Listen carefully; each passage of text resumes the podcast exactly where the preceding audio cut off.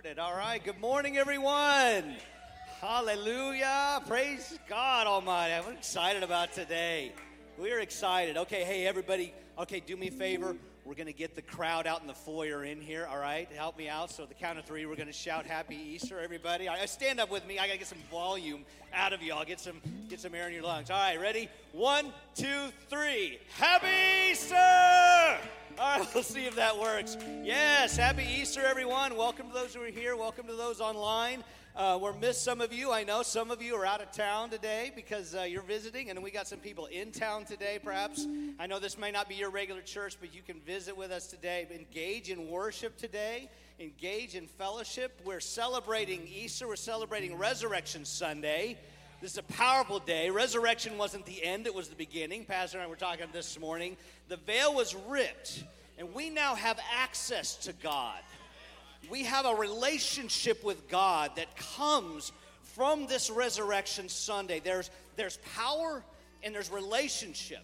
Okay, there is some power that comes from that from that resurrection, but there's also some intimacy, some relationship, some fellowship that can come from that. And, and I want to speak to the regulars in this place. Um, if you remember a couple weeks ago, I talked about engaging in worship. Anybody here, anybody remember that? All right. One of the things I talked about was in engaging in worship is an investment into our relationship with God. And I want to review just a little bit and something I thought about. I thought, oh, I should have added this just a bit. Remember, we talked about, I talked about how worship can be powerful. There are days when I have engagement, when I feel His presence through worship, through engaging in worship, and I feel those presence and I walk away saying, wow, that was powerful. But there are days when God stretches me. And He has me go all through worship, not feeling a thing, but saying that was an investment in God. And He says that was powerful. Do you remember? I have engagement days and I have investment days. This is such a powerful concept. And I want to build a culture here in this place that we recognize that there are days that are powerful Every, every worship service can be powerful, but, but um, take advantage of every opportunity when you, you've heard me said this before, when worship is difficult is when worship is powerful. Never miss an opportunity to invest in this place. You know, when worship, the person in this room is going through the most biggest difficulty has the greatest potential. Your worship is powerful. All right, so every day is an, either an encounter where I'm encountering his presence or it's me stretching, being stretched to build, and it's an investment. Okay? So across the board, and this is what I want to share, is we want to develop a culture where we understand and we recognize that some mornings in here, there are people encountering God. And some mornings in here, there are people investing, like a marriage, okay? Investing. And you can have one person standing right here just praising, just shouting, you know, and, and they're encountering God. And right next to them, somebody going through the biggest trial of their life praising and encountering, and we can't tell the difference. All right, we can't tell the difference. So every morning in here, and then when we talk to each other, we always ask that question how was worship? Worship was powerful. Oh, all right, what does that mean? Well, I encountered him. That's great. You can hear that from somebody else and remind you, yes, we can encounter God. Somebody else may say, man, I was having a big trial. Yes. Did you invest? Yes, all the way through. Yes, I had an investment day. That's the culture we want to develop in this place. So we're going to engage in worship right now. We're going to praise him right now. Aaron, why don't you go ahead and get started?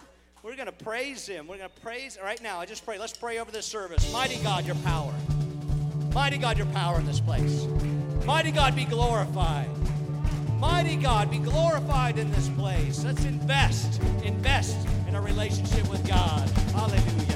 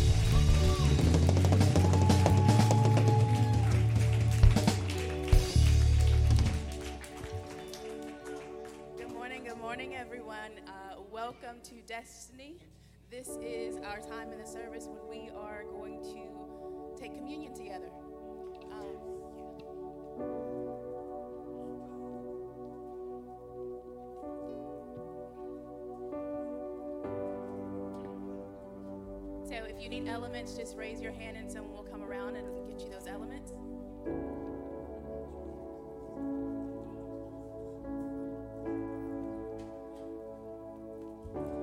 So as I was asking God about this today, I was like, okay, Lord, uh, what am I supposed to do? What am I supposed to say? Um, you know, praying is one thing, talking is something different. Um, but He wants me to remind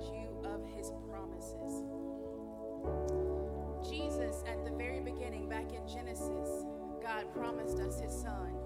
Jesus was prophesied in Genesis because God already knew that we would be in a place where we would need restoration. We would be in a place where we needed redemption. And the only way that it could come would be by a sacrifice, a blood sacrifice. No animal on this earth could take that sacrifice or make that sacrifice for us. So he sent his son. And my sister reminded me this weekend, he sent his son with the sole purpose to die in this earth.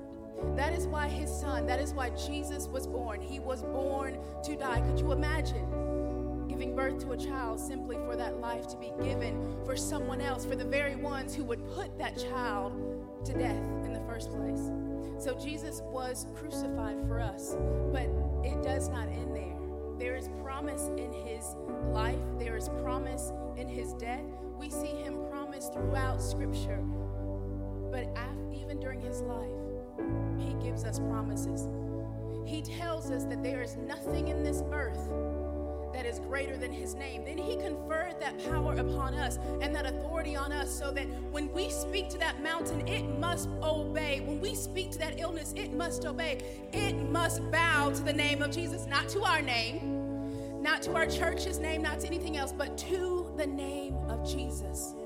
He prophesied his son. He promised his son. His son came. His son lived. His son died. And so now we take communion, this Last Supper, to remember him.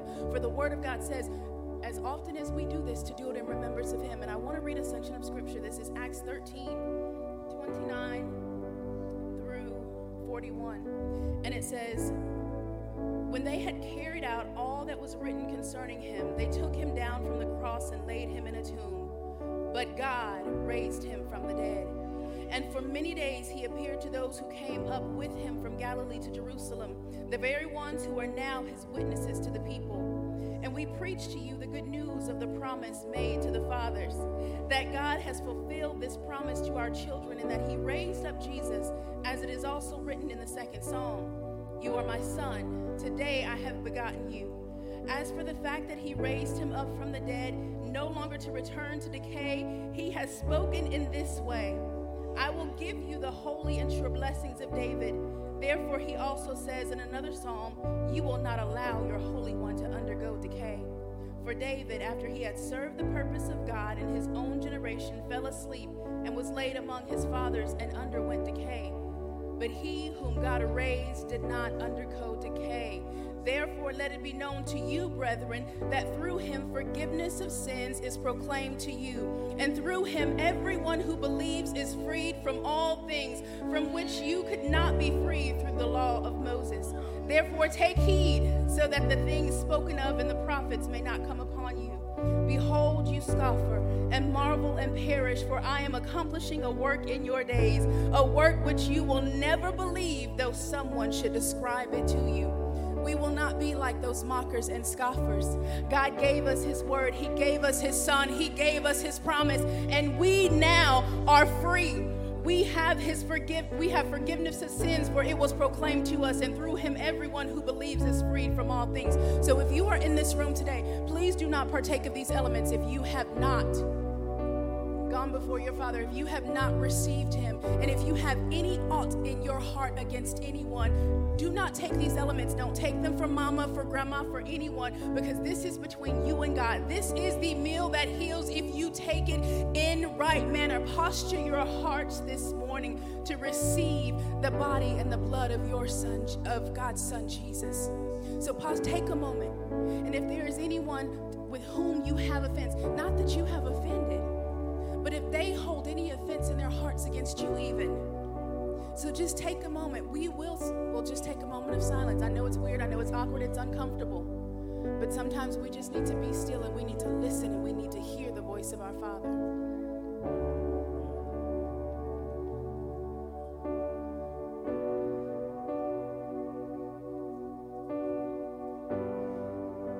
And if you have not believed, have not received him in your heart, take this time also.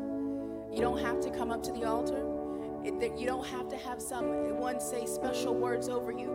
You confess with your mouth that Jesus is Lord and you believe it in your heart. And he says, then you will be saved. God doesn't make this thing hard. He makes it quite simple because you know what? He does not want any impediment between you and Himself. That is why He sent His Son. That is why we celebrate this communion today because we do celebrate. We celebrate. Yes, He died. But God raised him from the dead, and He did. He raised him with the keys to death, hell, and the grave in His hands. So we celebrate on today. Hallelujah. Thank you, Lord. Bread, which represents his body, which was bruised for us, the transgressions for our transgressions, our iniquities. He took those stripes upon his back. And we say stripes, it sounds really cute, but what it really means is that the flesh was ripped from his skin. He was tortured and abused beyond all human recognition. Why? Because he loved you and you and you and everyone in this room. And not after we got here, but before we ever set foot in his house, before we ever bowed our knee to him, when we were out in this world doing whatever we wanted to do, he said, I love you and I give you my son. And it's not going to be pretty. They ripped the beard from his face. They pressed a crown of thorns into his skull, piercing his brain. They did all of these things to humiliate, to debase, and to degrade the one who was and is the King of Kings. His blood flowed, not just in that moment, but even in the Garden of Gethsemane, when he was in such anguish in that moment when his humanity almost took place, precedence over his divinity, he said, Lord, take this cup from me, but not my will, your will be done. He humbled himself for us. His blood flowed as he cried tears of blood, as he sweat droplets of blood, and his blood cried out in that earth was betrayed by one closest to him who had walked this earth. So when people come into your life, people you've chosen, he chose Judas. And Judas was the very one to betray him for a couple of pieces of silver. So you will choose people to come into your lives and they will betray you at some point. But God, you rest in him you follow and you emulate the walk of his son Jesus, and you know that I will overcome this too. This will not destroy me. Hallelujah. As he walked to that cross, blood having been depleted to such a level that he could barely stand, he had, they had to grab someone from the crowd to carry the cross up the hill to Golgotha. But still, he went. And as they pounded those nails into his hands and into his feet, he still had not said a mumbling word. Because we know from his, his, his declaration in the Garden of Gethsemane, had he opened his mouth, God would have sent entire legions of angels to his rescue. And then where would we be? So he said not a mumbling word. Cross into the ground and they did not do it gently, my friends. They wanted him to feel every moment and every ounce of agony. Still, he said not a mumbling word. His blood flowed. His blood ran red. Why? For the remission of our sins. Not for anything that he had done, for he was innocent. But even on that cross, and I believe to just to just little could it have been that he said, Father, forgive them, for they know not what they do? Because God in heaven, at the anguish of his son, watching what we were doing to his son, was ready to come in and relieve his son of his suffering. So he cried out to God, Father, forgive them, for they know not what they do. And that was a prayer for all eternity. It covered them, it covers us today. Forgive us, Father, for we know not what we do blood ran red. And so that is what we remember today. But not just the cross. He was not defeated, He gave His life. Do you understand? He gave, it was not taken from Him, it was not stolen. Christ was not murdered. He gave His life on that cross. He willingly went so that we could be free mind, body, soul, and spirit. Jesus.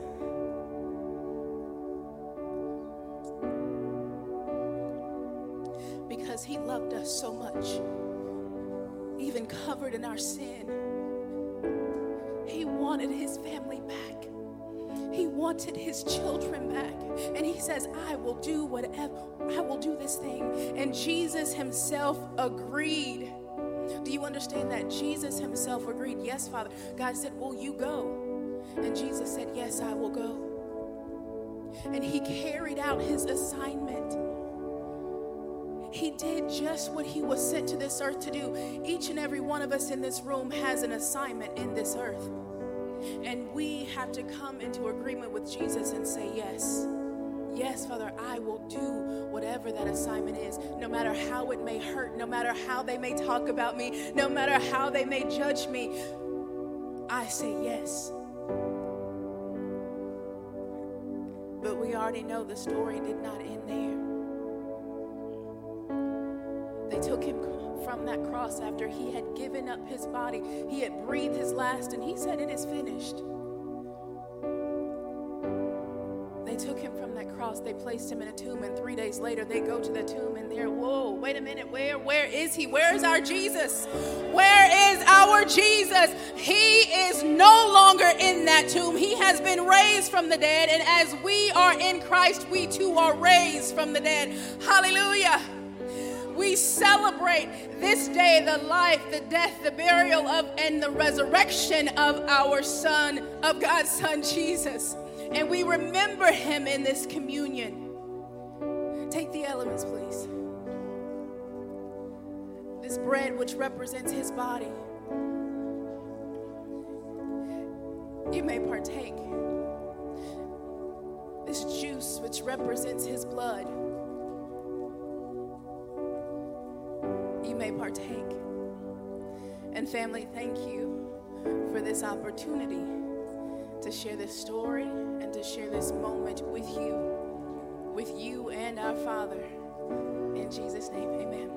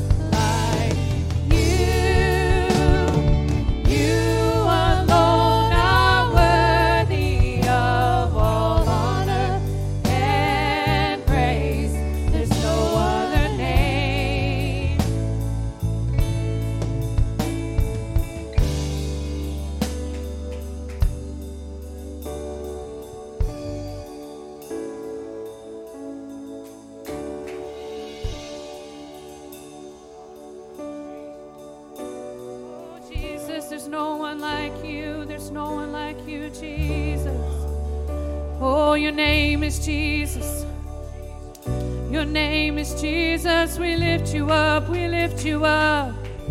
Your name is above all names. We lift you up.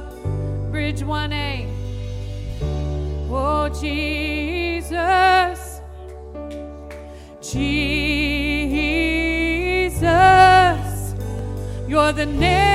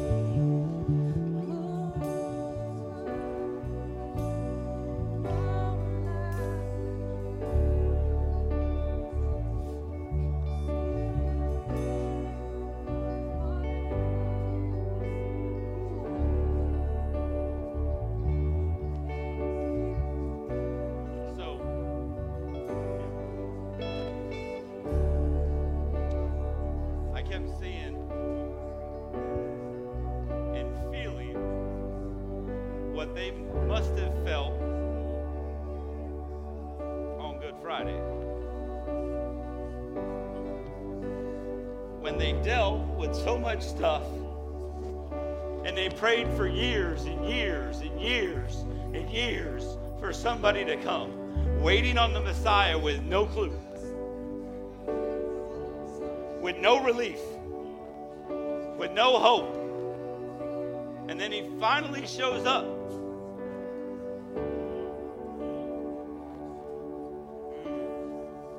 And you see their hope go out the door. That's what they felt that day.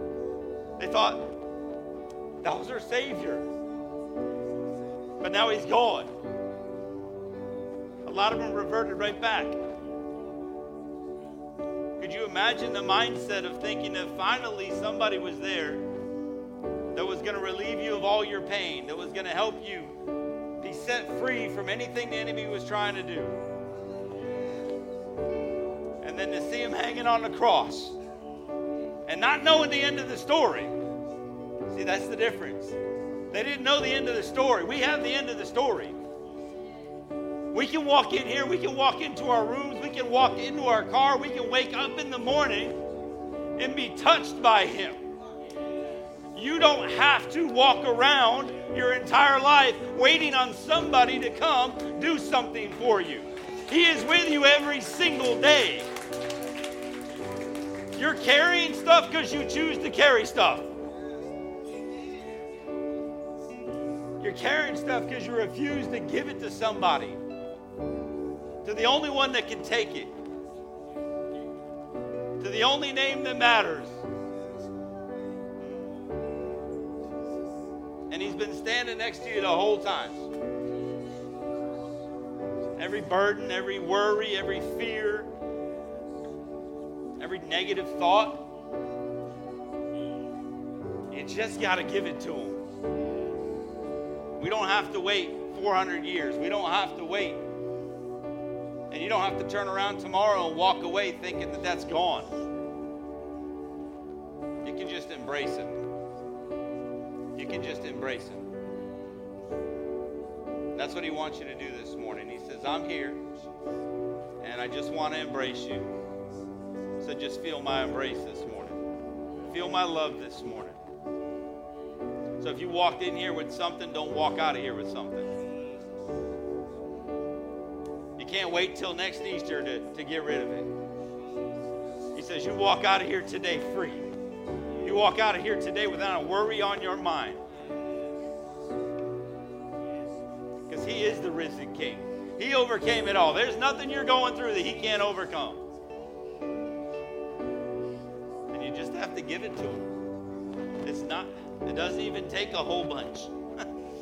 you just release it to Him and let it go. Quit hanging on to stuff.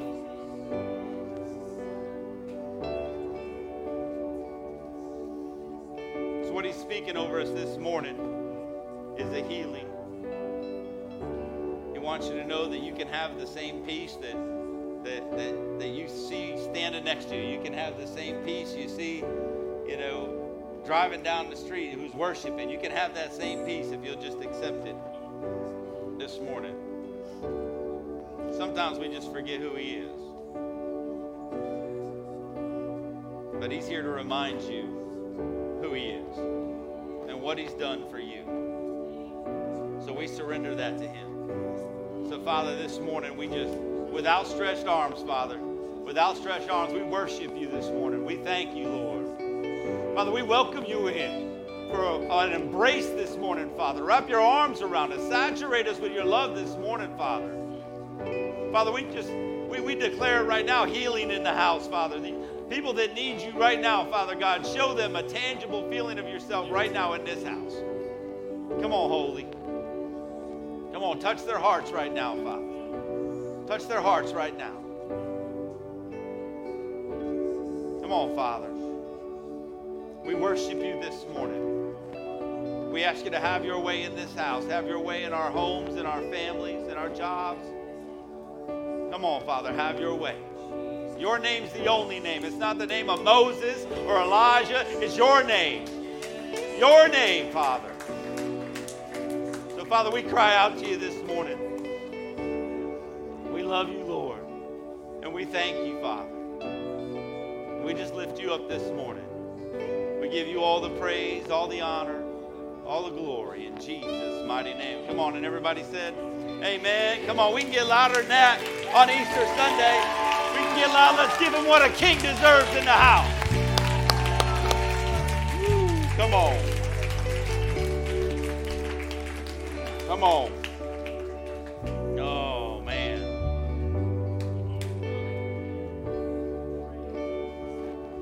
that's what he wanted to say. So I'm going to release you to say hi to somebody that you haven't said anything to in a long time. So go find somebody. Say hello. We'll be right back.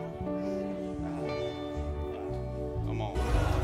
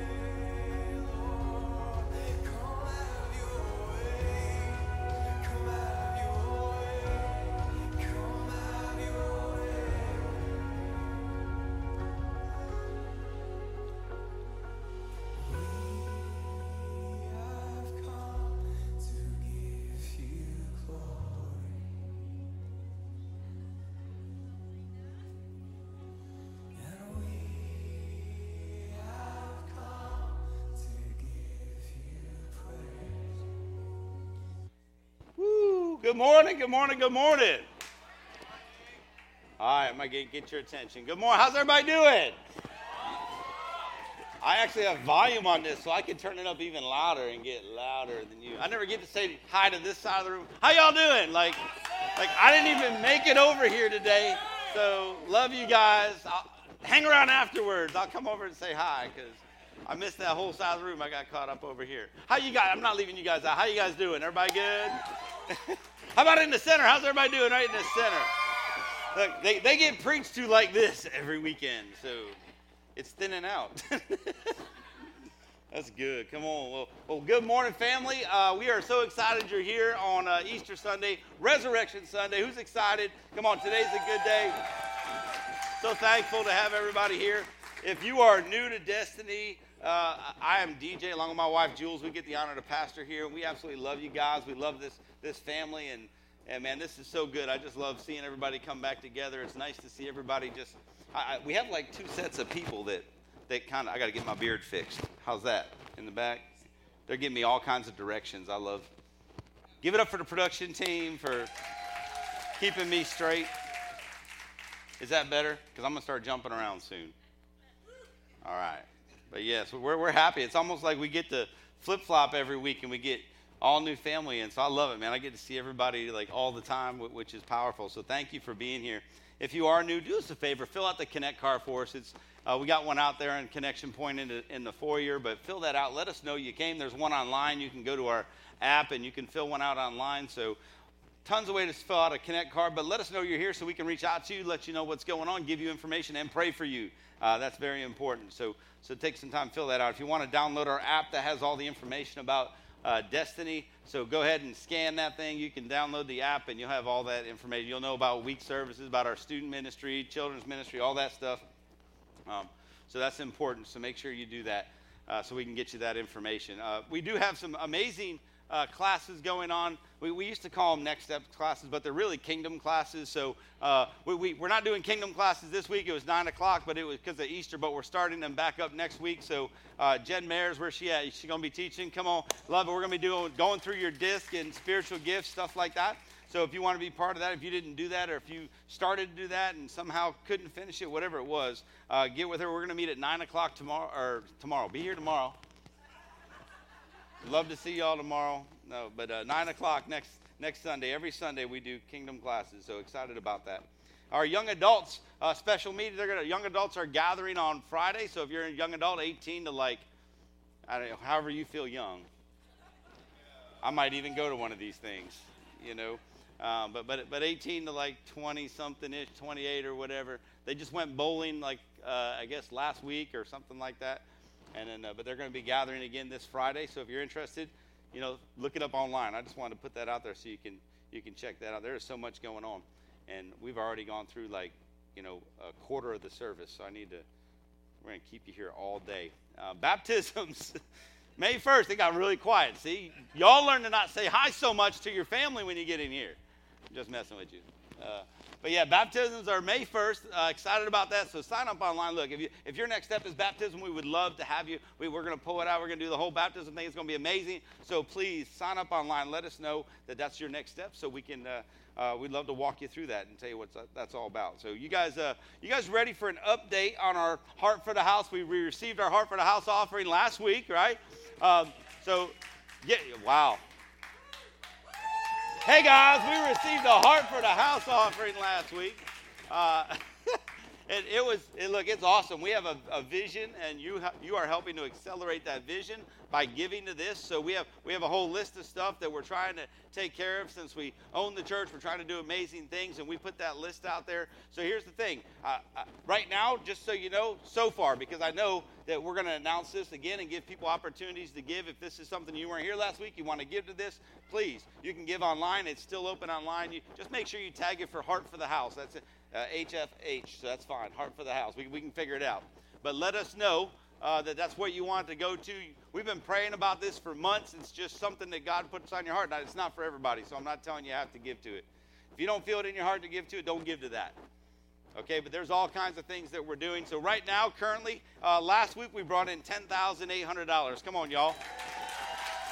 Come on, that is awesome. So thank you all so much. That's powerful. I love seeing what God wants to do, not only in this place, but actually through this place. And, that, and that's what that gets to do. It's going to it's gonna help keep this place going for generations and generations, and we're excited about that. So uh, we're going to receive offering probably at the end of service. So it, you've got plenty of time to pray about that, and if that's what you want to do. And, and not, not that I'm saying it's no, not important, but I don't want to bother you with that right now. I'm ready to get moving on with a word.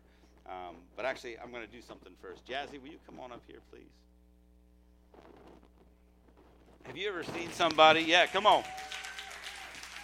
Jules, you want to come up here? You guys ever seen somebody get rebuked in front of them? I'm just messing with you. I just always wanted to say that. I've never seen that happen in church. Come on, girl. Um, we have had, look, today was special uh, Easter, and she got to, to do the communion and everything, but it's very special for us because this is Jazzy's last Sunday with us. I know. You guys say, oh, we've been doing life together for a while. Uh, and I got to see a complete transformation in just who she is since she's been here uh, doing amazing things. But she is actually moving to Florida. What's the actual city? Because so we can find you. Winter Gardens in that area down down in Florida. So she has taken a new position. But here's what I believe: I believe it's it's a new season. It's something new. We've been talking about this. There's a word God's given to us about something new, and that's what I believe He's doing in you right now. So you're not leaving us; we're sending you. We, are sending a daughter down to Florida to wreck the place. You understand? So you're going on a mission. You know that's why that's why you're not selling your place up here. You're going on a mission and he's to he's to put you he's to put you in the right position to bring a seed from what you've been gathering and what you've been doing up here and you're going to be planting down there and you're going to be you're, you're, there's going to be some work involved but he's got you on a mission. Okay so what we wanted to do this weekend was simply i just want you guys to extend your hands because i want to pray her out. This is how we do this. Like I, I believe god has something big for her and she's done amazing things here. She's been on staff she's done all kinds of things and god's been doing things in and through her for a while. But he says it's time. It's time. And he said, It's time for something new, and I'm going to show you something new, and you're going to impact big time. I can see it because you're taking, you're taking what you've experienced here, what you didn't experience in other places that you got here, and you're going to walk in and you're going to change the atmosphere. That's what you do. You're going to walk in and you're going to be the light where you walk into. The, the place he's got you going to work is going to, there, there's darkness there. And he says, You're going to change the way they think. That's what you're doing. You're bringing freedom to people going down there. And you have a family up here. Okay, so we're sending you off because when you send family, they're supposed to come back. Cass, just letting you know. Good to see you on Easter. It's been a while.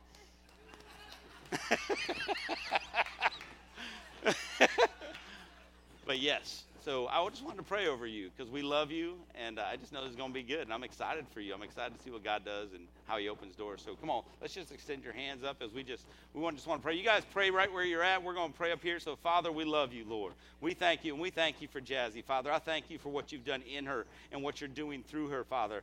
Come on, Holy. Right now, I ask you as we send her, Father, we, we ask that, that you have a mission for her right now, Father God. Father, that when she goes down there, lives are going to be changed, Father. That, that darkness has to flee when she walks in down there. They're not knowing what they're getting right now, Father, but they're getting power, Father God, because we, we pray right now, Father, that you just flow through her like you've never done before, Father, that when she walks into places, that, that, that people turn and want to know who she is. Father, that's what we declare right now. We declare freedom where she walks. Every, every footstep she takes, every step she takes, Father, we ask that you anoint every footstep.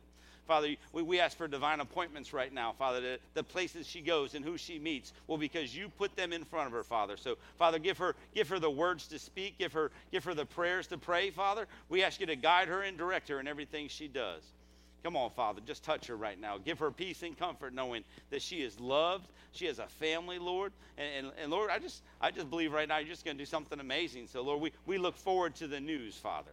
We, we look forward to the testimonies, Father. We look forward to, to the new thing you're going to do right now. So we declare that over her, something new, Father. Touch her, guide her, protect her. Put, send a, a, a just a man, an army of angels around her, Father God. Come on, to protect her on her, on her journey, Father. So we surrender to you. Have your way in everything she does, Father. Touch everything she touches. Come on, Father. Open every door you can open and close every door you need to close right now in Jesus' mighty name. And everybody said, Amen and amen. Come on. Love you, girl. Mm. I'd ask her to speak, but you know, she, she took up 30 minutes of my time this morning. Thank you. Oh, man. Woo!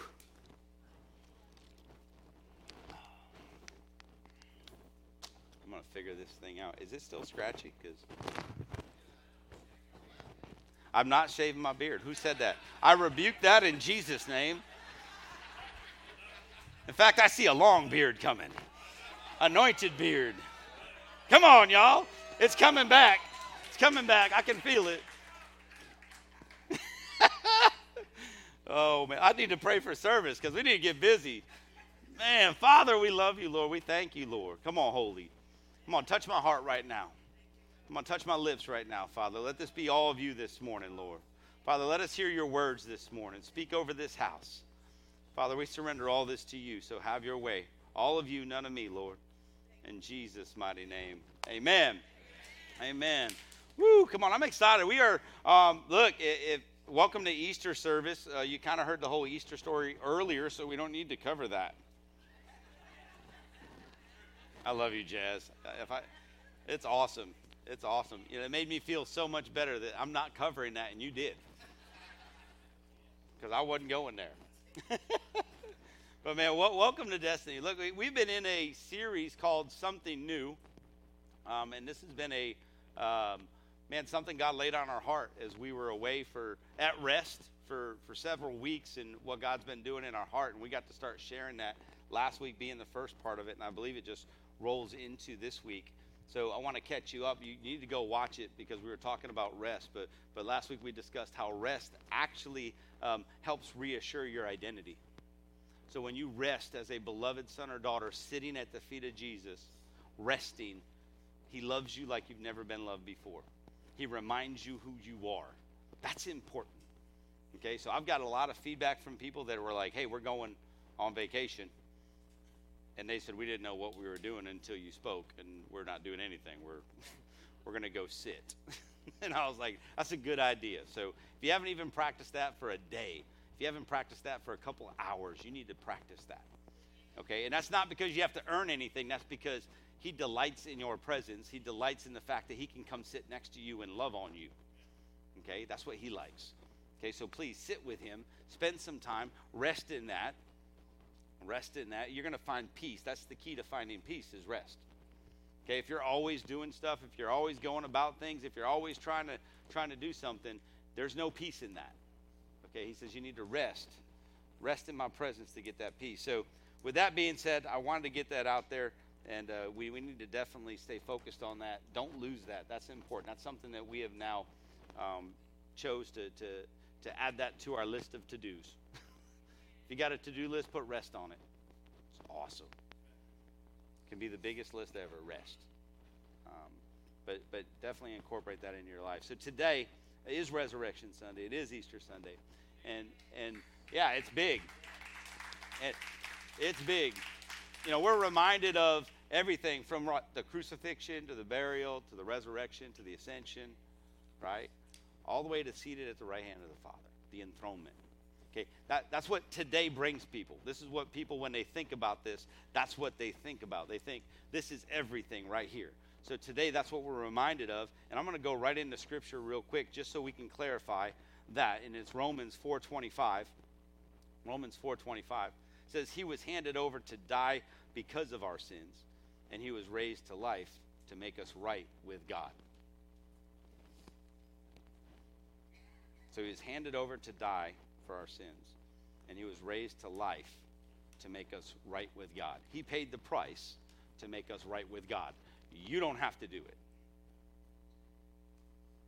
I'm, I'm going right back into this. And if you've heard this and you heard me talking late, I'm not getting out of this for a while. You need to understand this that, that you are right, you are righteous. He died so that you could do that. So you don't have to go around and, and and do all the stuff. You don't have to, I, look, you, you don't have to wake up every morning and say, well, if I don't go pray for four hours, he says, you're righteous. Those things are good. I'm not taking away from any of that stuff. You should pray. You should read your Bible. You should fast. You should do all those things are amazing, but it doesn't get you any more righteous.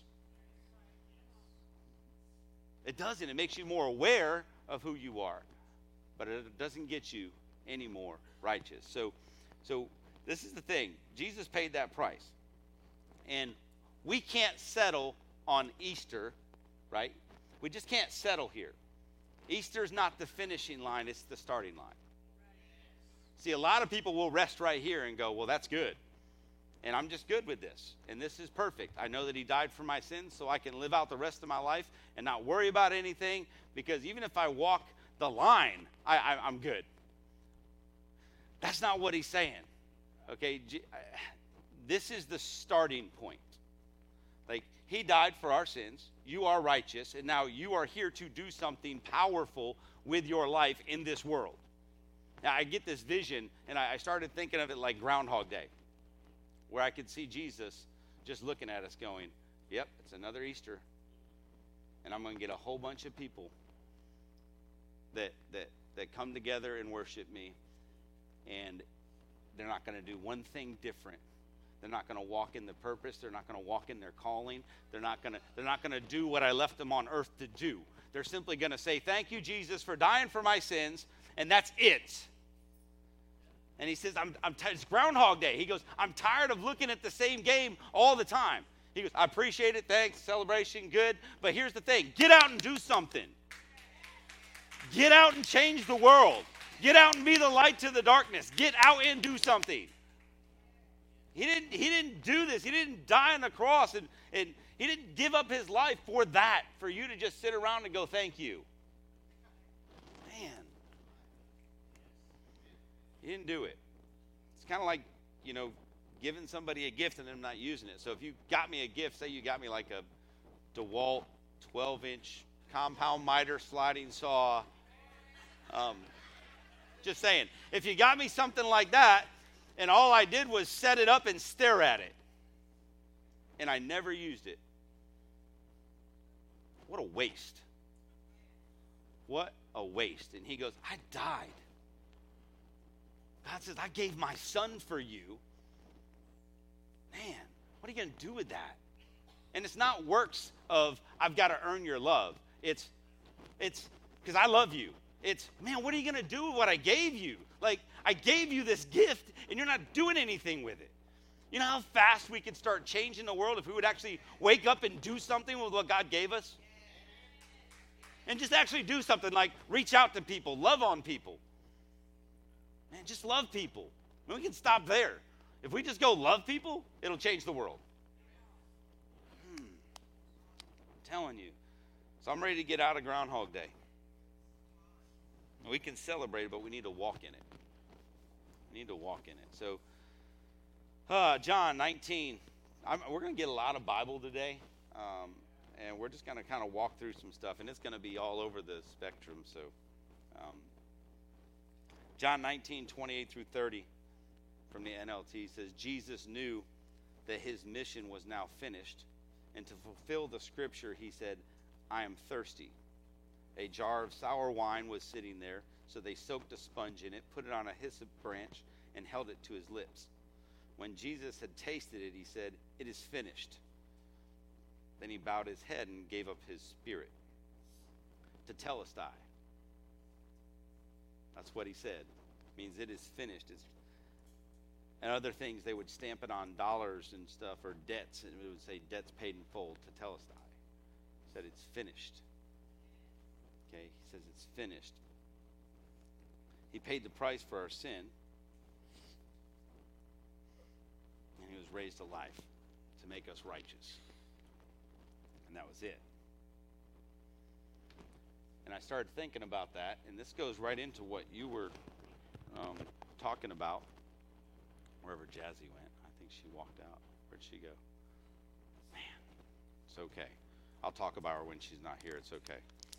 I wouldn't do that to you if you weren't here, but I'll talk. No, I'm just messing.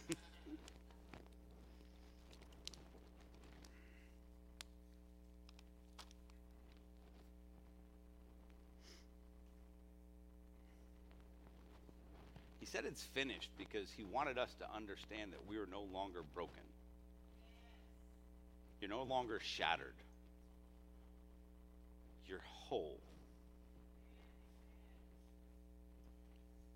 You can walk in freedom knowing you are whole. So, where you walked in, how you walked in, even today, is not what he died for. He died to make you whole. And once again, the only thing stopping you is you. Because he said, I paid the price, I gave you the gift. It's finished. What that means is that you don't have to do anything else about it.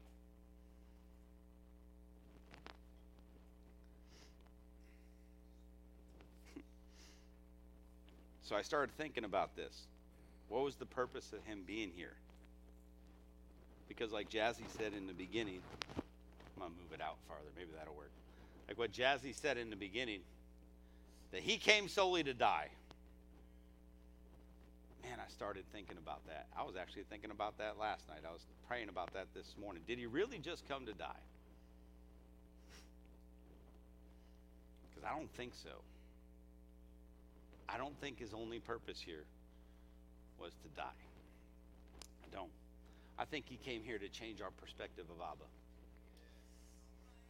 I think he was here to show you an image of Father, the correct image, not an image from the Old Testament of a judge and a ruler. He says, I'm here and I'm going to stay on earth as long as it takes for me to show you the love of my Father. But have you ever tried to change somebody's perspective about somebody else? Come on, have you ever met somebody you're like, man, these are the most amazing people ever? And then you run into somebody, they're like, oh, you met them? You're like, what's up? They're like, ah, I know nothing. And you're just like, no, they're awesome people. So you try to convince them that no, the people I ran into are not the same people that you're talking about. Right? Well, this is what he's doing when he's on earth. I wish we had a better, a better capture of his childhood. Because he was walking around with the exact character of father. So his whole childhood, he's influencing people. His whole childhood, he's walking around and people are like, Who is this kid? Think about that. You only get little glimpses of it, but he's changing the world everywhere he goes. But he's trying to change our perspective of a father that got completely sidetracked. So that's what I think. That's my personal thing. Hi, Jazzy.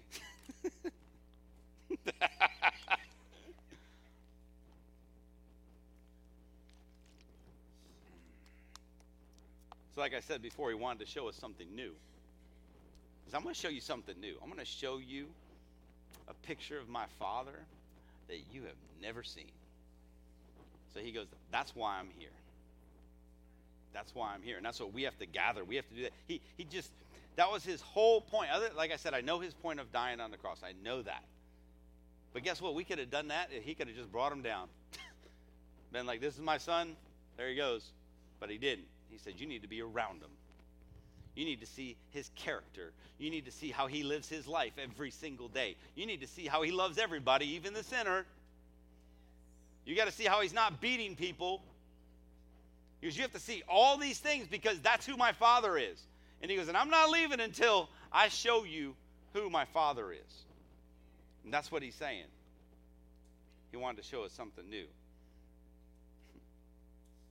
That's why I love the name of the series, Something New.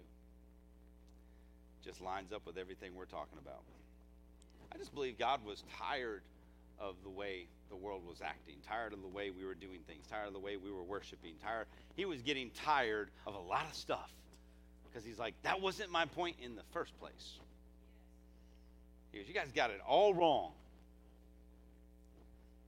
He wants us to know, and Jesus wants him to know, us to know him as Father, Abba, Papa. So Jesus came and did what he had to do so that we could go out and do what we're supposed to do which is change the world. So today I believe um, he's going to do something new on Resurrection Sunday. He's going to do something new for you.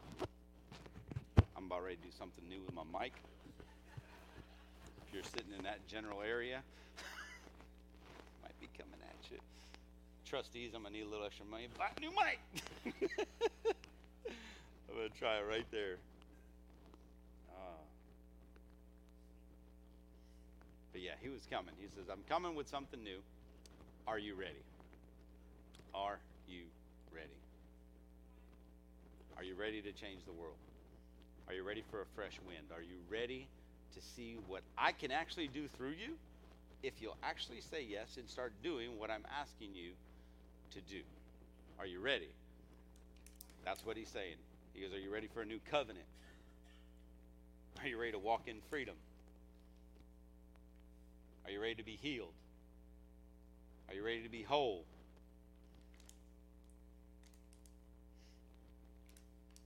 Are to operate out of the righteousness of God?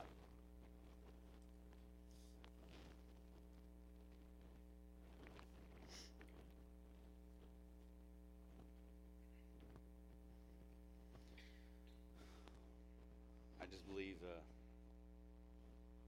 he.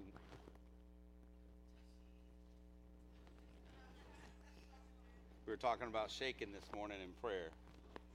We were praying, He shakes this house. Get ready. I heard the thunder. Come on, Holy. Come on, man. Here's the thing He wants you to operate in something new, He wants you to operate out of a new identity. And for some of you, it might be a new identity. For some of you, it's an identity that He gave you a long time ago. Like when He created you, before He sent you here. And He wants you to remember that it's something new. That's why it's a resurrection. Just as He, you know, was resurrected, you were resurrected. So for some of you, today is a day where you're going to realize once again that there is a voice inside of you that God put there to do something absolutely amazing, and somebody squashed it. Somebody spoke something to you. Somebody said, that just doesn't sound good enough, or that doesn't even sound feasible. And he goes, it's time to bring that thing out of the grave. He goes, because I created you for it. See, that's what we got to remember. Every one of us has a purpose and a plan. He put it inside of us, and we have allowed somebody or something to stop us from walking in to what he has for us. And he says, Today there needs to be a resurrection inside of you. Could be a dream, could be purpose, could be a new place, a new location. All in all, he said, just make sure it's what I've asked you to do, which is change the world. And you can do that. See, so the closer you draw to him, the more you hear his voice, the closer you draw to him, the more you feel his love, the more you understand who you are. When you know who you are, then you start operating out of what I call confidence. Confidence will get you so far. You know, I'm a horrible golfer, but I've paid a lot of money for a driver. I got a lot of confidence in that driver. I'm not good, but that driver's good. I go out there and hit that one shot, beautiful. Take me 15 other strokes to get it in the hole. But with that thing, I'm confident. That's what confidence gets you. So when you understand who you are and what you're supposed to do, when you understand the plan He has for your life, you are supposed to be confident in Him, confident in what He's put inside of you. So all that fear and stuff that pops up all around you and people saying, no, you can't do it, you have to be confident that you are supposed to do it and you can do it through Him. It doesn't matter what anybody else says because confidence gives you boldness, okay? Because He wants you to be bold. He wants you to walk into places nobody will walk into. He wants you to do things that other people shy away from. He wants you to walk in and be the weird person. I love weird people. You'd never think that would get a shout out in church. We love weird people. Yay! We do. It's confidence and boldness to do what He's asked you to do. Why? Because you're a son or daughter of God. You got to start forgetting about everything else. Forget about everyone else. It doesn't matter. If you put it on your heart, you're supposed to walk out and do it. Not get caught up with everything else. All right, I'm going to go back to Isaiah because I wanted to share this because this is the something new. Isaiah 43, 18 through 19. Actually, I'm going to go through 14. So uh, just to just to have the whole context, but this is what the Lord says, your Redeemer, the Holy One of Israel. For your sakes, I will send an army against Babylon, forcing the Babylonians to flee in those ships they are so proud of. I am the Lord, your Holy One, Israel's Creator and King. I am the Lord who opened a way through the waters, making a dry path through the sea. I called forth a mighty army of Egypt with all its chariots and horses. I drew them beneath the waves, and they drowned, their lives snuffed out like a smoldering candle wick. But forget all that.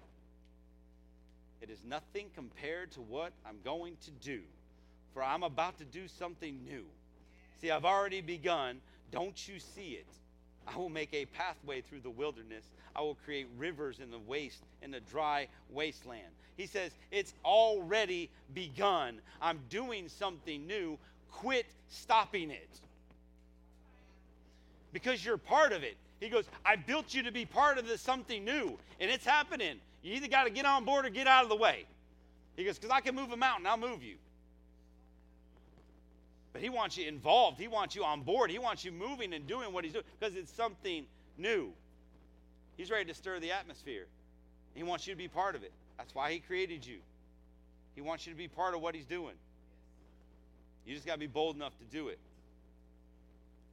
Come on, he can turn it all around. I love that song. Turn it around. Turn. Like, I just believe that anything you're going through, he can turn it around. I don't care if it's pain. I don't care if it's finances. I don't care if it's hurt. I don't care if it's suicidal tendencies. I don't care what's going on in your life. He said, if you give it to me, I'll turn it around. That's why his name's so powerful. Mm. He can do it all. I love, you know, songs. Just listen to some of the words. I'm a word person in a song.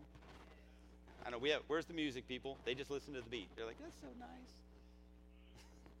I'm a word guy. Like, I love to hear, I like to hear what they're saying. You know, so, so when you hear those songs like, you know, seas in the highways, bones in the armies. Come on, man, that's powerful stuff. Mourning to dancing. This is what this is what he does. This is what he's really good at. So why do we not let him do it? Man, there's so much freedom in the house when you can just wake up every day and say, you know what, Lord, I don't want this, take it. And he does it. Lord, I'm struggling with something. I need some fresh light on that. He says, There it is. What else do you want? We just don't do that. We wake up, keep it to ourselves, get in our cars, go to work, try to hide it from everybody and everything, and you deal with it. You sit and deal with it. But he loves you. You need to understand that. He's coming after you. Somebody needs to hear that this morning. He's coming after you. He says, You've been hiding long enough. You've been hi- I'm coming after you. That's what he's saying. You're not going to hide. I'm going to grab you. I'm going to snatch you up, and I'm going to love you like you've never been loved before. He's coming. He's coming. Hmm. He's going to start it with you. There's something new. It's going to start with you. I don't know if you can hear this this morning, man. There's a frequency, there's a heartbeat going on.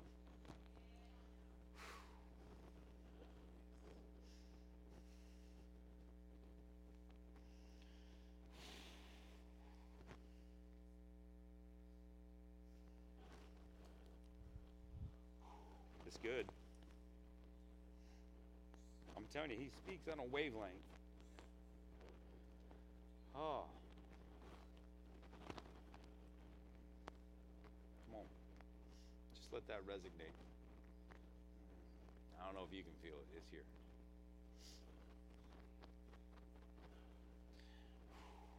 He's doing it. There's some stuff changing right now in the atmosphere.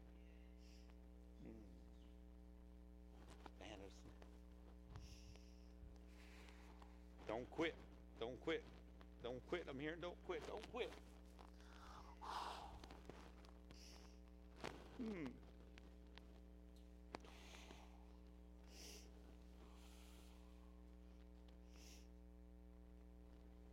Oh man.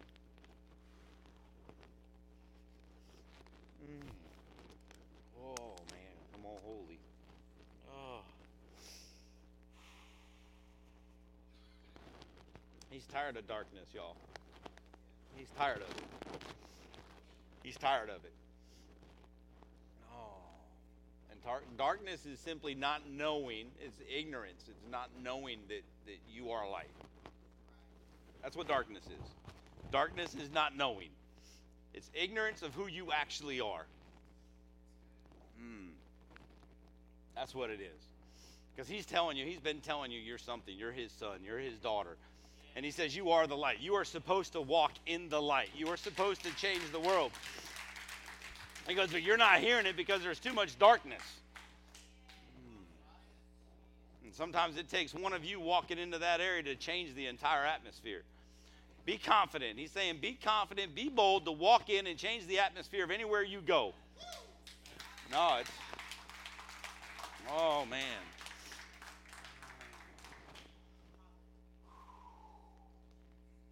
Hmm. What do you think it's going to look like? Man, I when a family of believers like Destiny Church and we actually walk out into the city of Millbrook. Imagine this. And everywhere we go, the atmosphere changes. People are being fed, people are being healed, people are being set free, lives are being changed. It just takes a body of people that believe, that have faith, that can walk out and say, God, will use me in some way, some place today. But it's got to start here. I'm telling you, He's doing something big. But it takes more than one or two people, it takes a whole family. And He's given us a whole city. Hmm. Man, I feel it. Oh, okay. I'm just going to move on from that. John 3 16 through 19. Oh, man, Lord. It says, For this is how God loved the world. He gave his one and only Son so that everyone who believes in him will not perish but have eternal life. God sent his Son into the world not to judge the world, but to save the world through him. So, why did he send his Son? Not to judge the world, but to save the world. There's no judgment against anyone who believes in him, but anyone who does not believe in him has already been judged for not believing in God's one and only Son. And the judgment is based on this fact God's light came into the world, but people loved the darkness more than the light, and their actions were evil. Some people can't handle the fact that they're sons or daughters of a king. And some people will hear that and they won't do anything with it. You can leave the scripture up. I'll probably see it better up on the screen if it's there. People love the darkness more than the light. See, darkness is just not knowing who you are. Like I said, it's ignorance. So, um, and out of darkness comes sin. So, sin is not darkness, sin comes out of darkness. And this is the problem with the world. People like darkness. We're attacking sin. What has religion been attacking for years? Sin. Quit sinning. Quit sinning. Quit sinning. We've been doing that for years and it's done nothing. No change. Why? Because people like darkness. Doesn't say they like sin, they like darkness. Unfortunately, sin comes out of darkness. The only way to change that is to become light. You can't become light until you understand how much Father actually loves you. You can't become light until you actually sit down and go, Lord, I surrender. Like, I want to feel your love. I, I give it up. Like, like, love me and accept that he says, I do love you. Accept the fact that he says, I've forgiven you, I love you, now move. Like, like get moving. like get, you know, get out there and change the darkness. Because it takes people that understand who they are to actually walk in to change the darkness. You know, Jesus was here, and when he left, he goes, I left the rest up to you. You understand that, right? Like he was here, and he goes, I'm sending my Holy Spirit, to embody you. He goes, But I'm no longer here, so change the world.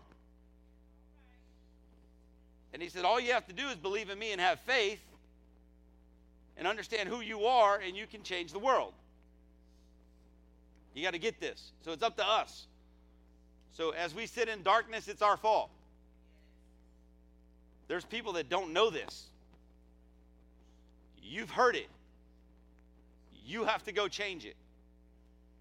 The ones that haven't heard it, they can't change it. But you can. You need to understand how to walk as the light of God in complete righteousness, because that's, that's what you are.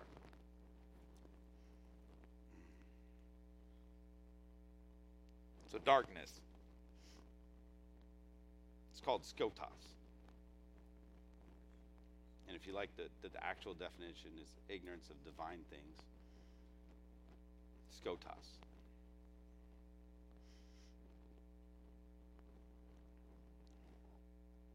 So the more we're in the light, the more you're walking in light, the more you're filled up with light, right? The more darkness has to leave.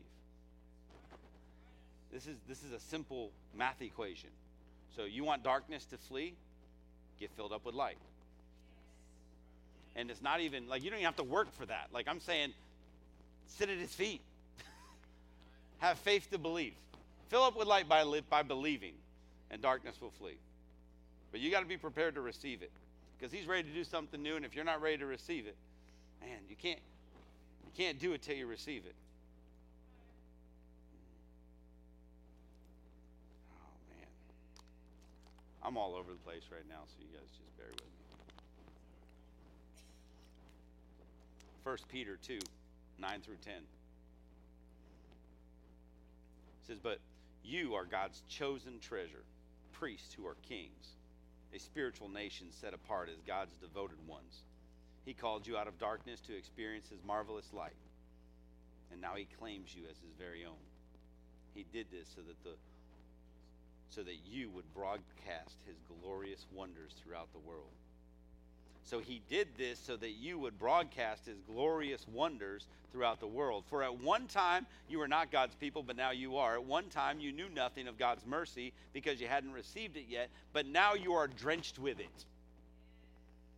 He said, Now that I have drenched you with my mercy and my grace, you're supposed to go broadcast it through a frequency out to the entire world. You're not supposed to sit on it and be thankful. He said, broadcast it. Go tell people how good I am. Don't walk around and tap people on the shoulder and tell them they're sinning. They don't care. If they cared, they wouldn't be sinning. Just tap them on the shoulder, tell them how much you love them, how much God loves them. Let Him do the rest. Man.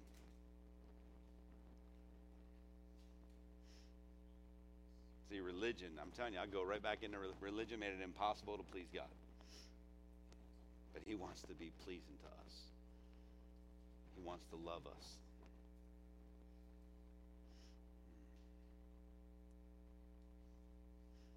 So I just want to help you this morning so you don't have to toil through that stuff, so you don't have to work for this stuff.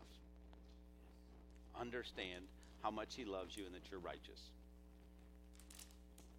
Just understand that. And when you do that, things start happening. Things start moving in your life. So, in other words, let me, let me put it this way I'm not saying, because faith without works is dead. We know the verse. So, if you are full of faith and you believe, that means you believe you're light, that means you believe you're righteous, right? There will be works coming out of you. It's hard to walk in a place when you're light and darkness not flee. Those are works. So all that stuff you see, you're gonna you're gonna want to love people. You're gonna want to bless people. You're gonna want to be nice to people. Those are works that come out of faith. But if you're walking around and you're blessing people and trying to be nice to people um, and, and doing all these things, but you have no relationship with Him, that's dead. You can't earn that. That's works Works aren't going to get you any closer to Him. You got to remember this. This is like, I didn't hear this when I was growing up. This is good stuff. You know, you don't need to go around and start the 21 day plan on how to figure out how to get God to love you. And if people that are lost and you come meet them and they're in darkness and, and they just feel the love on you, you don't have to sit there and try to explain to them This is what you need to do so you can come to our church. No. Let them feel the love of God.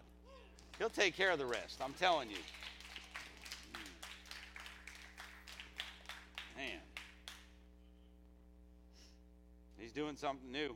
I'm telling you, he's trying to shift this. He's trying to shift it into culture. He's trying to shift it. There's pockets of light all over the place. We see them. He's trying to connect them all.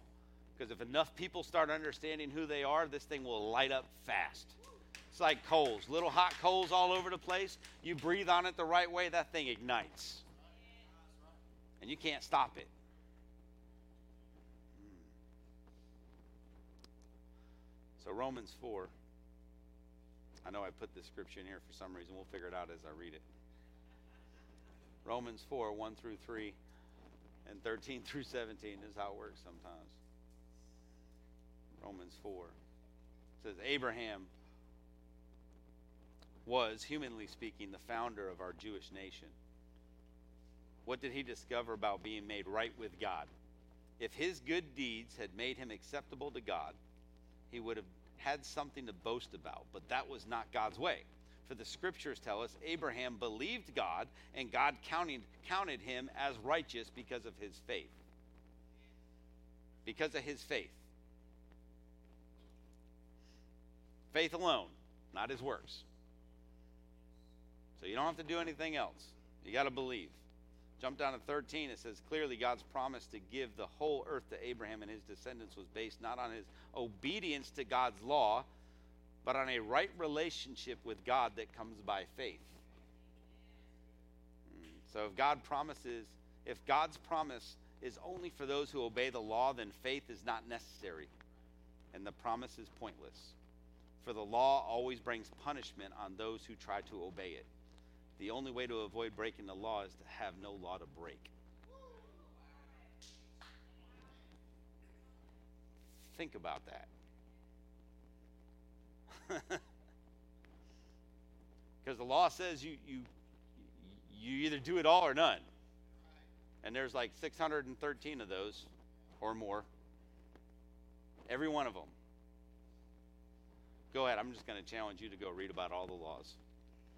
There's a lot of them. So if you miss one, you're done. Man, I like grace so much better. I don't know about you. But but the laws, I don't want the law, I want the grace.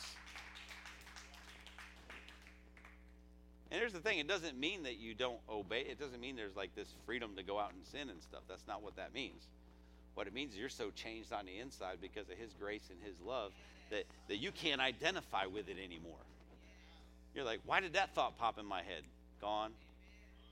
I mean, that's how it works. So so you, you no longer have to worry about those things.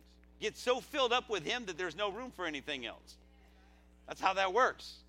Doesn't remove the law. What it says is, look, you'll start. You, watch how you start obeying the law when you don't even think about it. When you're filled up with my love, you shouldn't be.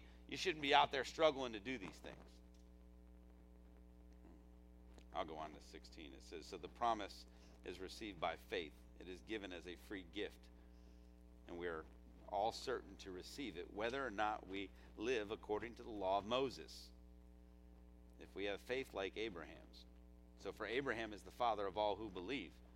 That is what the scriptures mean when God told him, I have made you the father of many nations. This happens because Abraham believed in the God who brings the dead back to life and who creates new things out of nothing. I like that. Right there it says, and we are all certain to receive it. What are we going to receive? It is given as a free gift. So receive his grace, his mercy. Whether or not we live, we receive his salvation, whether or not we live according to the law of Moses, if we have faith like Abraham's. Takes faith, it takes believing, not struggling. So quit trying to strive to be righteous. I will tell you this you can become more aware of your righteousness. Study, read the word, pray, understand that stuff. You'll become so aware of who you are, it's going to change everything. You won't be able to stop it. You, will wonder what's going on where everywhere you go, things are happening. Why? Because you're studying and you're doing what you're doing. But he says you don't need that to be saved. He says you don't have to do that. You don't need that to be righteous.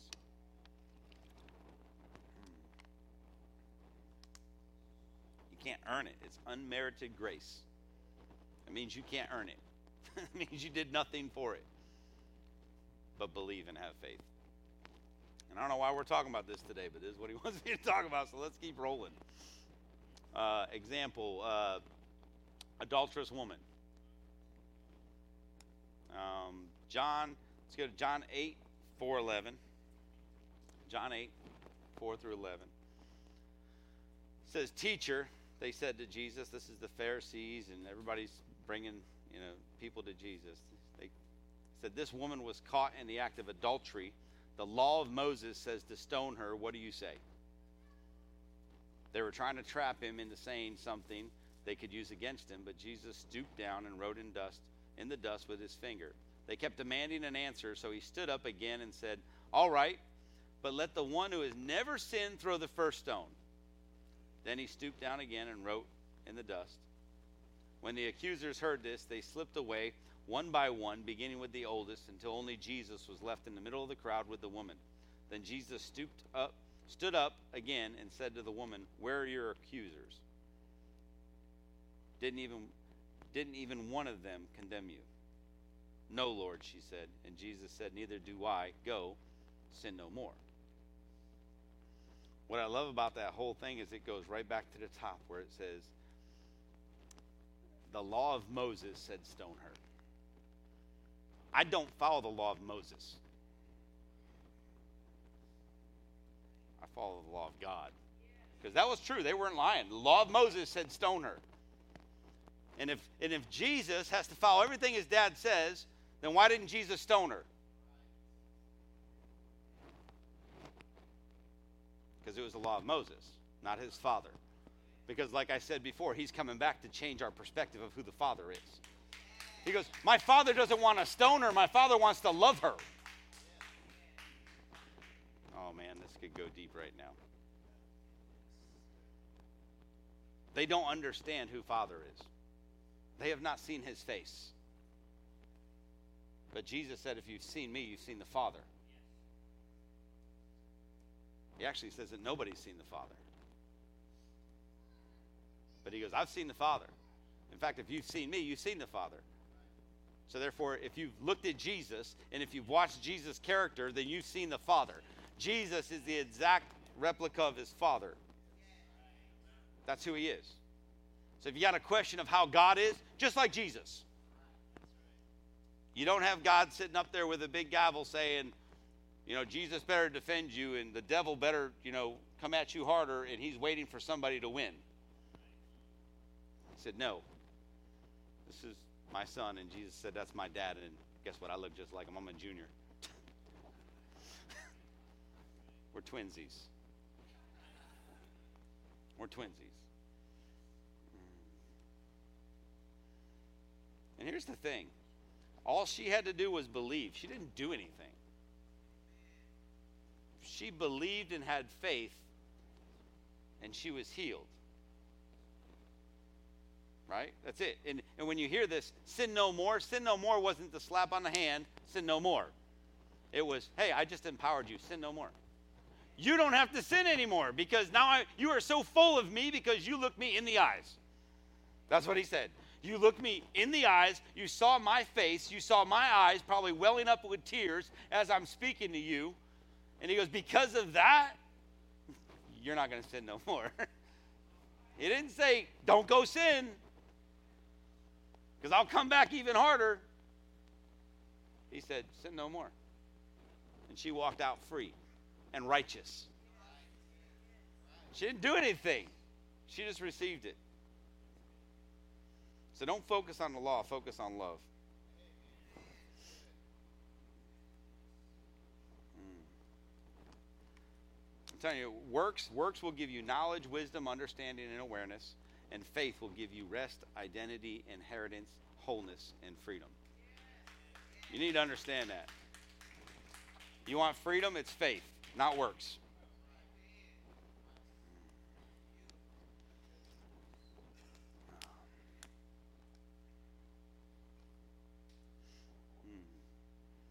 Like I said before, faith will, you know, works will make you aware of what you're capable of, but faith gives you the ability to operate as a son or a daughter.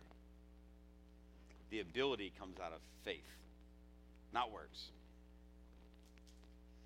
Hmm. Works, works make you, you know, they let you understand what you're capable of, though. So there's nothing wrong with works. When I read the Bible, I'm like, whoo! Like, I like this stuff. Like, I want to be like that guy. Like, I want to see people raised from the dead. So, works, reading the Bible, I'm like, yes, I expect that. When I pray for people, I expect miracles. Why? Because it's in the Bible. you can do it. If you have faith, you can do it. He'll work right through you. That's the faith that I want. And I get that through reading. But man, my faith is what allows me to do it. Just believe in God, you're going to use me today. Just walk in somewhere and say, Lord, use me today. Let me change somebody's life today. Lord, use me to do that. Let me be part of that. Mm. And it's kind of fun when you walk into place pretty brave. there's something there's something fun about that. My wife always says I walk into Walmart looking for people. I am. I'm like, woohoo, something's gonna happen today. You feel bad when you walk up and go, I don't know, but I'm supposed to pray for you. Hang on one second. But I walk in looking for that stuff. Like, I'm like, come on, baby, give me a chance, Lord. I'm fired up. Mm, that's an everyday thing. When you start acting like that and thinking like that, darkness can't even, look, it doesn't like being in the same room. It's like, whoa, whoa, whoa, whoa. they see you coming from the parking lot. Mm. Ah, all right. So remember, Jesus did die for our sins, but I believe he also came to show us the actual love of his Father. He says, I, I truly want to show you how much. He wanted to change our perspective of who the Father was. And I'll give you all the scripture here. So, Jesus, um, let's go to Hebrews 1 3. I don't even know if I gave you that, but Hebrews 1 3 says, The Son radiates God's own glory and expresses the very character of God. And he sustains everything by the mighty power of his command. When he had cleansed us from our sin, he sat down in place of honor at the right hand of the majestic God in heaven. So he says, the Son radiates God's own glory and expresses the very character of God. So Jesus is the expressed image of God. It's in Scripture. Like I said, Jesus said, If you see me, you've seen the Father. John 14 9 says, Jesus replied, have I been with you all this time, Philip, and yet you still don't know who I am? Anyone who has seen me has seen the Father. So why are you asking me to show him to you? I love that. I, I just like Jesus' attitude right there. I don't know about you, but it made me feel totally different about myself. Like I can have an attitude. Like how many times you going to ask me to show you? Come on.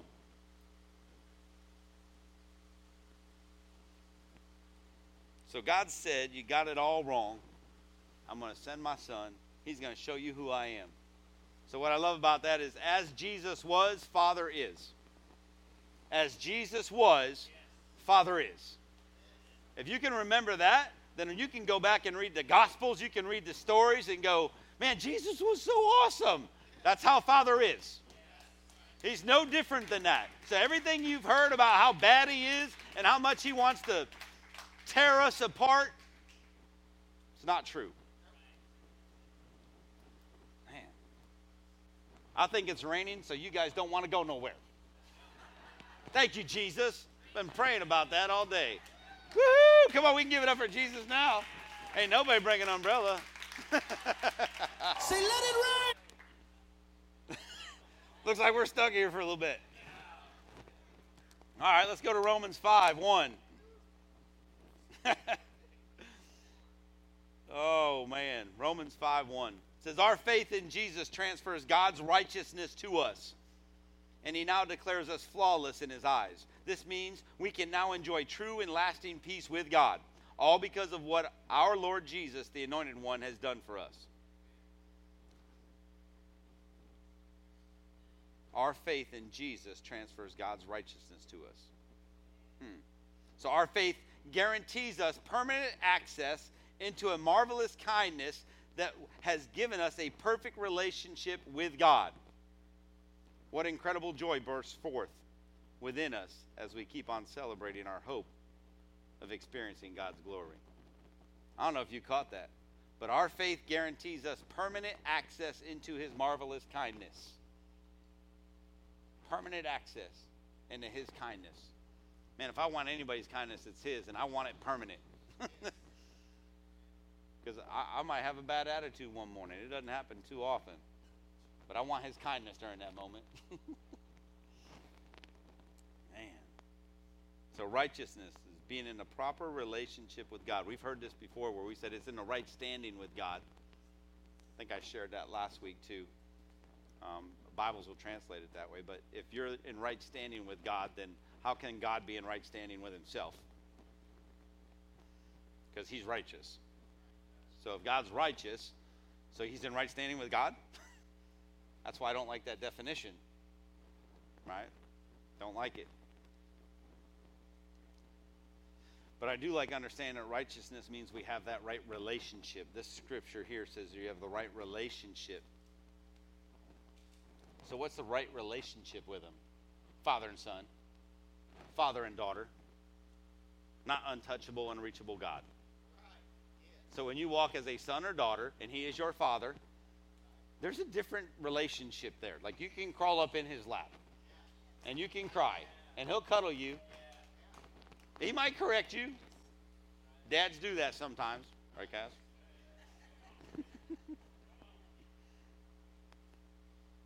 Here's the thing when you get classified as a son or daughter,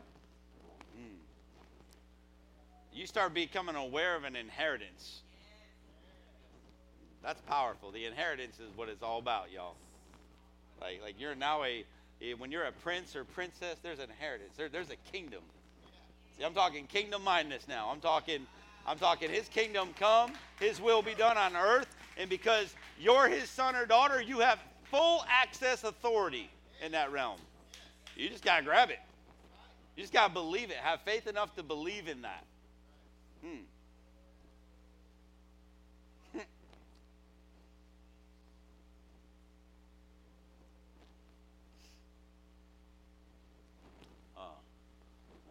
it's raining. we'll sit here for a second. You'll start seeing the puddle back here. That's just one of the roof repairs we're making with Hartford House. Just letting you know fixing the roof, hard for the house. There's, there's going to be a leak back here. He's just trying to help y'all with that, in case you were giving towards the roof. It's real. oh, man. So here's the thing He did die, like I said, pay the price of our sin. But He also came because He wanted to resurrect something inside of you. He came he wanted to resurrect the feeling of a father. And I don't know who in here hasn't felt the love of a father. So some of you are confused right now because you're like, I, you say love of a father, but I don't know what that is. I'm just telling you it's good. You're going to have to trust me on this one. He loves you, and He came to show that to you. He came to, there's a resurrection that's happening inside of you today. Hopefully, there's something stirring up inside of you today. Hopefully, your heart's skipping a couple beats today, and you're like, you know what? I've been waiting to hear that my whole life. I've been waiting to operate in a freedom my whole life, understanding that I don't have to earn my way to Him. I don't want to be on my deathbed going, Did I do enough, Lord, to get in? That, that, I don't want that part, and you shouldn't be there. You should realize that you've done enough by going, I believe. You should never be worried Never be worried about that because you can't do enough. You can just believe enough. Man. So his resurrection is a resurrection. Oh, man, I'm telling you. You can come up. Where's Monica? I'm going to give you a good heads up. Is she still here? She told me to tell her. There you go. Come on up. You know, let it rain, just start belting that one out.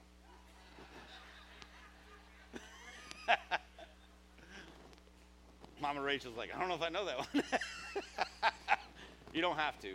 You're good. I just want to close out. Come on. He's, he don't want you going nowhere. I think I'm just going to start talking. Come on. All right. It's going to get real now. We're just going to read out of the Bible.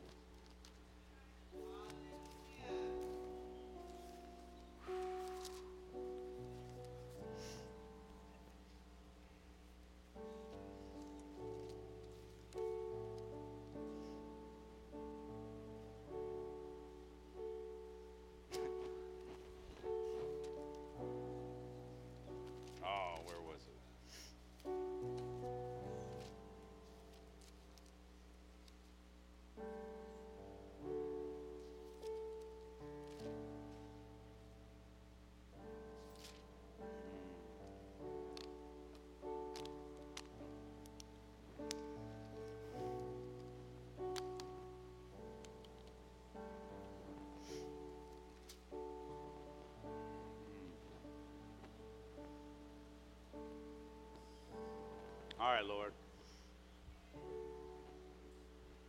You know what? I'm just going to, I'll share one more parable with you that you know about. I, I'm not going to read it verbatim. I'm just going to, because I believe this is what I'm feeling on my heart, is that some of you have run away. Some of you have left, and you feel like you spent your inheritance. And it's the, the parable of the prodigal son. And if you didn't run, some of you think that you're not the runner, so you're good, but you don't realize that the other son was just as lost. The son that stayed, the son that did everything his daddy told him to do, the son that followed every rule that he was supposed to follow, still didn't know he could inherit something. He still, he didn't even know that he could actually ask for something. Think about it. The, the one son goes away and says, Dad, can I have my money? And actually, he gives them both their money. So the word says they both got it. But the one son went away and he wasted everything he had. He was all tore up. He was smelly. He was, he was actually working in pig pens. He was eating pig food. And he comes crawling back to his dad.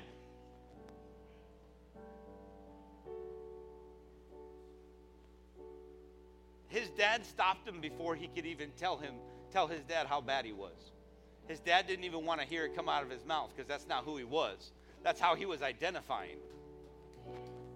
He says, No. He stopped him. He shushed him. He says, Don't tell me what you think you are. Let me tell you what I think you are. And he brought him a robe and he brought him a ring. And that's what he's telling you this morning is he, look, you are a son or daughter. It doesn't matter what you've done. It doesn't matter any of that stuff. He goes, You didn't lose anything. You might not have enjoyed your last walk, but he goes, I'm ready to I'm, I'm ready to just let you know how much I love you. But the other son, this is what I was getting to. The other son was there all along. And the other son didn't even know. Like his dad said, let's throw a party. Let's go get the the, the, the fatted, was it lamb or calf? I don't know. He says, go get the big steak. The other son was like, well, where's my steak? And he was right. He was right. Because he was sitting there, he goes, I've done everything. I followed every rule. I didn't leave. I've worked my tail off. Where's my party? And his dad said, You could have had it the whole time, but you didn't realize who you were the entire time. You're a prince. You're sitting in my house. It's all yours. I gave you your inheritance. It was all yours the whole time, and you haven't done nothing with it. So, both of them, it's not one prodigal son. It's a story of an amazing, loving father. A father that will forgive you through anything you've ever done. A father that will wrap you up in his arms and bring you home. He doesn't want to hear how bad your, your day's been. He just wants you to hear how powerful and how beautiful you are to him. So I believe he wanted you to hear that this morning. I believe some of you feel like you're the the one that left, and some of you were, have been sitting around going, it just don't make any sense because I've been little Miss Goody Two Shoes doing everything right, and they're getting more of a party than I am. Both mindsets are wrong.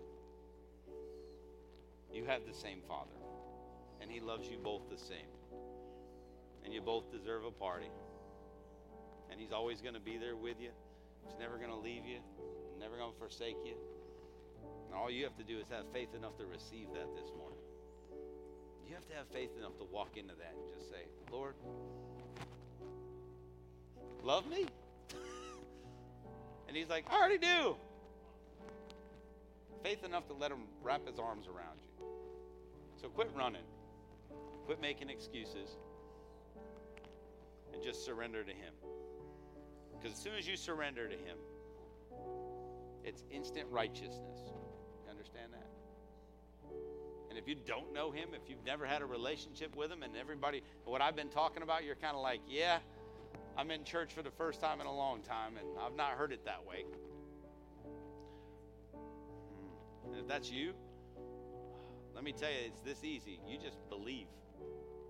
You believe. And when you believe in Him, you'll feel it in your heart. And that's instant righteousness right there.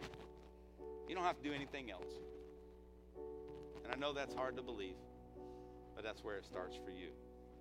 When that happens, light starts just turning, light starts glowing. It's funny how fast your life can be twisted and turned and shaped into something so powerful. And it doesn't matter how bad you had it the day before. Because he said, as soon as you surrender it to me, man, I'm going to start working it. I'm, I'm going to start plugging it in, and you're going to get power inside of you. And the faster you say yes, the faster you can start doing all the stuff he wants you to do. The faster you get to walk in and change atmospheres and stir the wind. Here's the thing you're supposed to make a difference. You're supposed to change a generation. If not you, who? If not you, who? There's so many people that you reach that I don't even know. That's how powerful this room is right now. I don't even know all the equations. I didn't look any of this up, but I know that you got a ring of people around you, and I've got a ring of people around me, and I don't know your ring, and you don't know my ring. But if we all get on the same light and the same frequency, man, we'll light this place up. And you'll start seeing something change. You'll start seeing heartbeats beating together, people speaking the same language, speaking Father, speaking Son. That's powerful stuff. But it starts with you. Starts with you accepting that, and then we'll go change the world together. You guys good with that? Come on. You guys get something out of today? Woo. Kev, where you at? I don't know where he went. He probably went to get pizza again. I'm going to turn it over to Kevin. I want Kevin to close us out today and do what Kevin does best, um, which is everything. I love you, brother. Y'all give it up for Pastor DJ.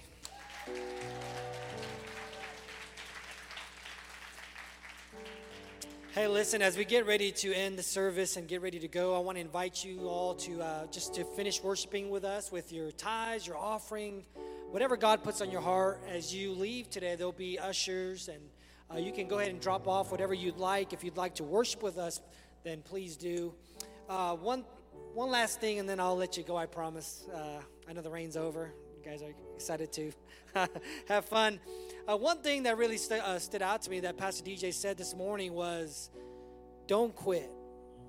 You know, he heard something in his spirit, the Holy Spirit speaking to him, and, it, and the Holy Spirit was telling him, "Don't quit."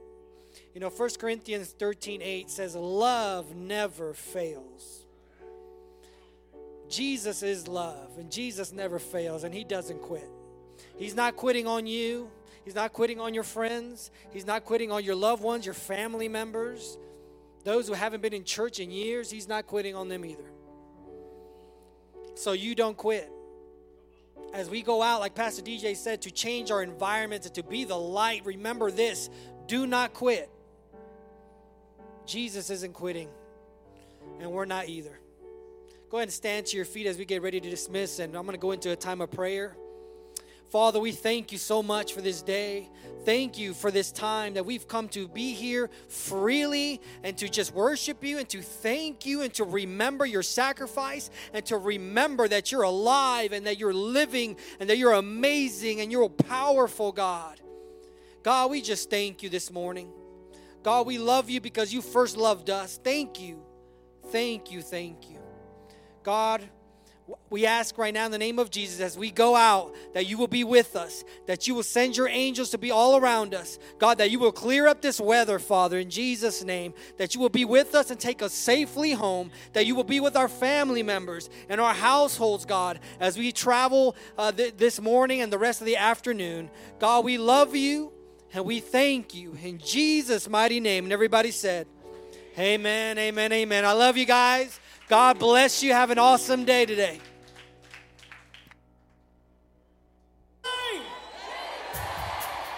Also, if anybody needs prayer, the, the prayer team will be up here in the front. Come on, We love you guys. Turn it around.